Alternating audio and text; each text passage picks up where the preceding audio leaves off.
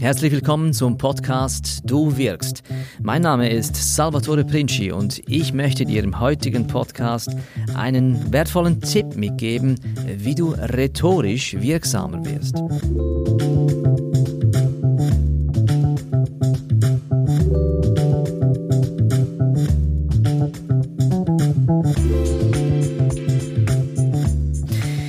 Kennst vielleicht diese Situation. Du steckst bis über beide Ohren in Arbeit und dann kommt jetzt noch deine Chefin oder dein Chef vorbei und verlangt von dir, dass du eine Präsentation vorbereiten sollst. Und das bitteschön bis übermorgen. Und das Gute daran ist natürlich, dass du diese Präsentation selber durchführen kannst. Ist ja schließlich eine Chance für dich. Allerdings ist das dennoch ein sehr, sehr unangenehmes Gefühl, gerade wenn der Zeitdruck so hoch ist. Denn ja, im besten Fall kann eine Präsentation äh, karrierefördernd sein, aber im schlechten Fall kann es genau umgekehrt sein. Eine Präsentation, die in die Hosen geht, kann auch sehr karriereschädigend sein. Und äh, ich habe es erwähnt, äh, es gibt unzählige Menschen, die das tagtäglich erleben, dass man sie zu Präsentationen verdonnert, die sie gar nicht durchführen wollen. Dann, das sind dann diese Meetings, wo wir äh, uns ja den Hintern wund sitzen und uns Stirne runzeln fragen, mein Gott, was will oder was will die oder der mir da eigentlich sagen da vorne? Hättet ihr nicht lieber eine E-Mail geschickt oder ein PDF-File oder was weiß ich? Und das will keiner erleben. Das ist unschön. Das ist Zeit, die verloren geht. Sowohl die Zeit für die Person, die das Ganze vorbereitet, wie aber auch für die Menschen, die in diesem Raum sitzen. Und ich bekomme diese Frage oft gestellt. Hey, gibt's da nicht irgendeine Abkürzung, wenn ich tatsächlich mal zu einer Präsentation verdonnert werde, wo ich einfach keine Zeit dafür habe, das vorzubereiten? Und da antworte ich grundsätzlich mit zwei Fragen, äh, mit zwei Antworten. Die eine Antwort, die lautet ganz klar, nein, es gibt keine Abkürzungen. Denn wenn du eine Präsentation durchführst, eine Rede hältst, das hat immer mit Arbeit zu tun. Die Auseinandersetzung mit dem Stoff und wie du diesen Stoff gliederst, und zwar so, dass deine Botschaften auch ankommen, das ist wirklich Knochenarbeit. Denn ich persönlich lebe nach diesem Credo. Und das gilt sowohl für Korrespondenz wie aber auch für äh, sämtliche Präsentationen. Nämlich dieses Credo lautet folgendermaßen. Wer es sich nicht zur Gewohnheit macht, seine Gedanken, seine Worte und seine Sätze zu foltern, der foltert danach sein Publikum mit dem, was er vorträgt. Und das will keiner erleben. Und trotzdem, in meiner Funktion als Coach und Trainer werde ich äh, oder ja, setze ich mich natürlich mit dieser Materie auseinander und probiere meinen Kunden trotzdem eine Methode mit auf den Weg geben für solche Ausnahmesituationen. Und die möchte ich heute mit dir teilen. Konkret sind das fünf Fragen, die dir dabei helfen werden, deine Gedanken zu ordnen, Klarheit in deiner Präsentation zu schaffen, Einfachheit und vor allem aber auch äh, zielgerecht zu kommunizieren. Und zwar so, dass dein Publikum was davon hat. Und beginnen wir doch einfach mit der ersten Frage. Und die erste Frage, die lautet, was ist die eine Sache, die eine Sache, die dein Publikum wissen muss? Es geht also darum, dass du dir bewusst wirst, was ist meine Message? Und bitte nur eine Message, nicht zwei, nicht drei und schon gar nicht fünf Messages eine Message. Und du kannst das ganz einfach mal so drehen. Stell dir vor oder beziehungsweise versetz dich zurück in die letzte Präsentation, an der du teilgenommen hast, im Publikum, als Zuhörer, und frag dich, woran kannst du dich noch erinnern? Ich höre nichts.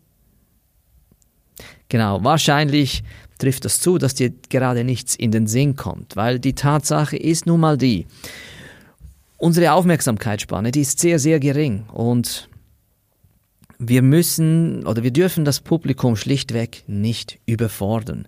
Also konzentriere dich nur auf eine Sache, die dein Publikum wissen muss Und wenn es dir tatsächlich gelingt, diese eine Sache zu vermitteln, dann bist du bereits schon überdurchschnittlich gut, dann hast du deinen Auftrag erfüllt. Also das ist die erste Frage, die du dir unbedingt stellen solltest. Was ist die eine Botschaft, die dein Publikum wissen muss?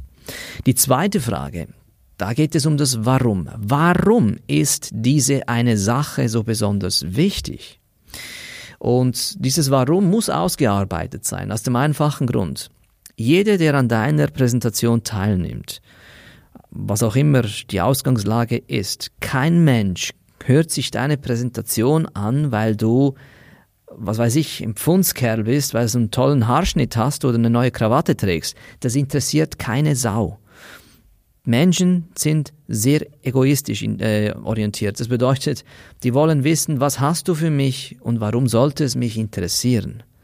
Also dein Warum, warum diese eine Sache so wichtig ist, soll genau das abholen. Setz dich also damit ein bisschen auseinander. Die dritte Frage, die dann darauf folgt, ist eine Frage, die für den Handlungsaufruf da ist. Das bedeutet, Frage dich, was muss dein Publikum konkret tun, um das zu erreichen, was immer deine Botschaft ist. Gib hier, also gib hier deinen Zuhörerinnen und Zuhörern konkrete Tools. Das können, wie gesagt, das können Tipps sein.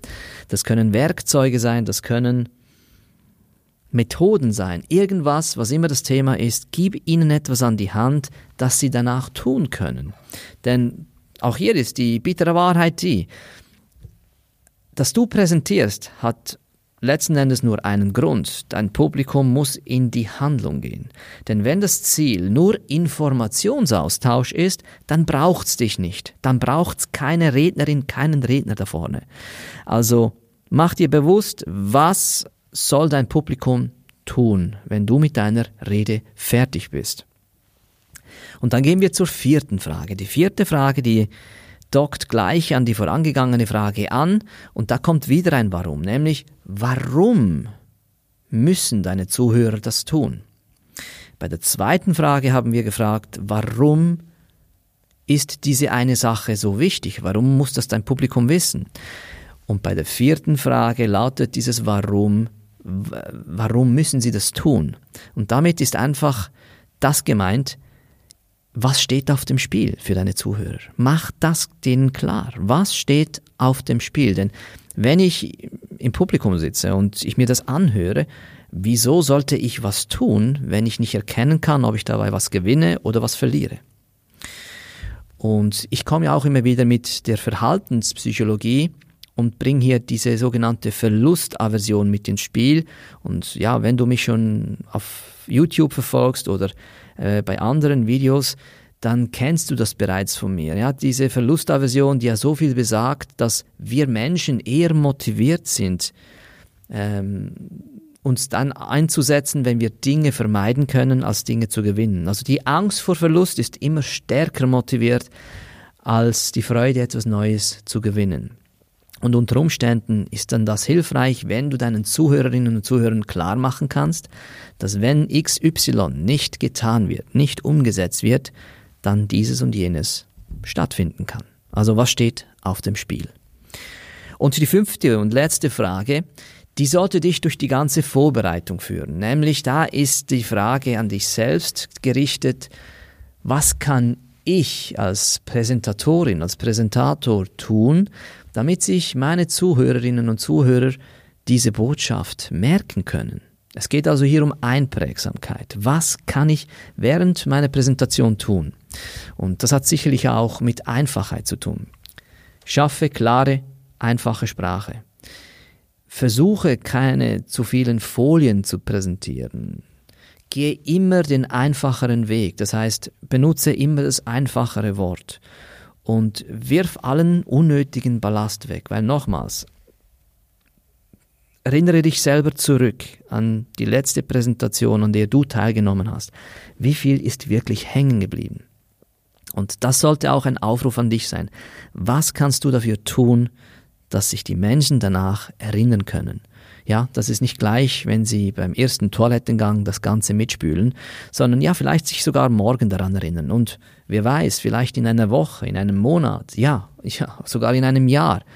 Ich habe an Reden teilnehmen dürfen, wo ich Dinge behalten habe bis heute. Und das war Jahre her. Und wahrscheinlich werde ich die bis mit ins Grab nehmen. Und wenn dir das gelingt, dann hast du wirklich einen guten Job geliefert. Ich wiederhole diese fünf Fragen nochmals, weil sie so wichtig sind. Frage Nummer eins. Was ist die eine Botschaft, die eine Sache, die dein Publikum wissen muss? Frage Nummer zwei. Warum ist diese eine Sache so wichtig? Frage Nummer drei. Was muss dein Publikum tun?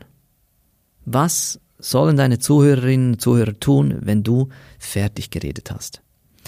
Frage Nummer vier. Warum müssen sie das tun?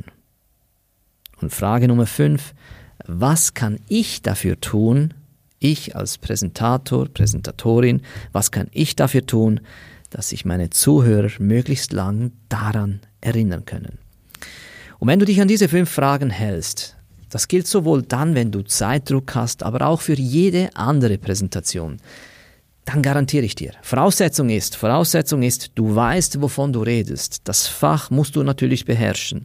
Aber wenn du dein Fach beherrschst und du mit diesen fünf Fragen arbeitest, garantiere ich dir, dass du eine massive Qualitätssteigerung hast in deiner Präsentation und du Dinge lieferst, die dein Publikum auch braucht. Und dann ist dir der Applaus garantiert. Und man wird dich nicht so schnell vergessen, denn du hast Mehrwert geschaffen. Ich hoffe, du kannst mit diesen fünf Tipps an etwas anfangen, mit diesen fünf Fragen. Mir, wie gesagt, helfen sie immer wieder, meine eigenen Präsentationen zu hinterfragen und eine entsprechende Qualitätssteigerung zu erreichen. Und es macht Spaß, mit diesen fünf Fragen zu arbeiten, weil sie mir immer wieder dann das Vertrauen geben, dass das, was ich präsentiere, nicht wirklich am Ziel vorbeigeschossen ist. Wenn du Fragen dazu hast, wenn du Anregungen hast, ich würde mich freuen auf jeden Kommentar von dir. Und ja, schalt beim nächsten Mal wieder ein, wenn du glaubst, dass die Inhalte dieses Podcasts hilfreich sind, dann möchtest du den vielleicht weiterteilen. Danke für deine Zeit, für deine Aufmerksamkeit und äh, dann hören wir oder sehen uns, je nachdem, wo du diesen Podcast mitverfolgst, beim nächsten Mal. Bis dann, alles Gute und komm gut an.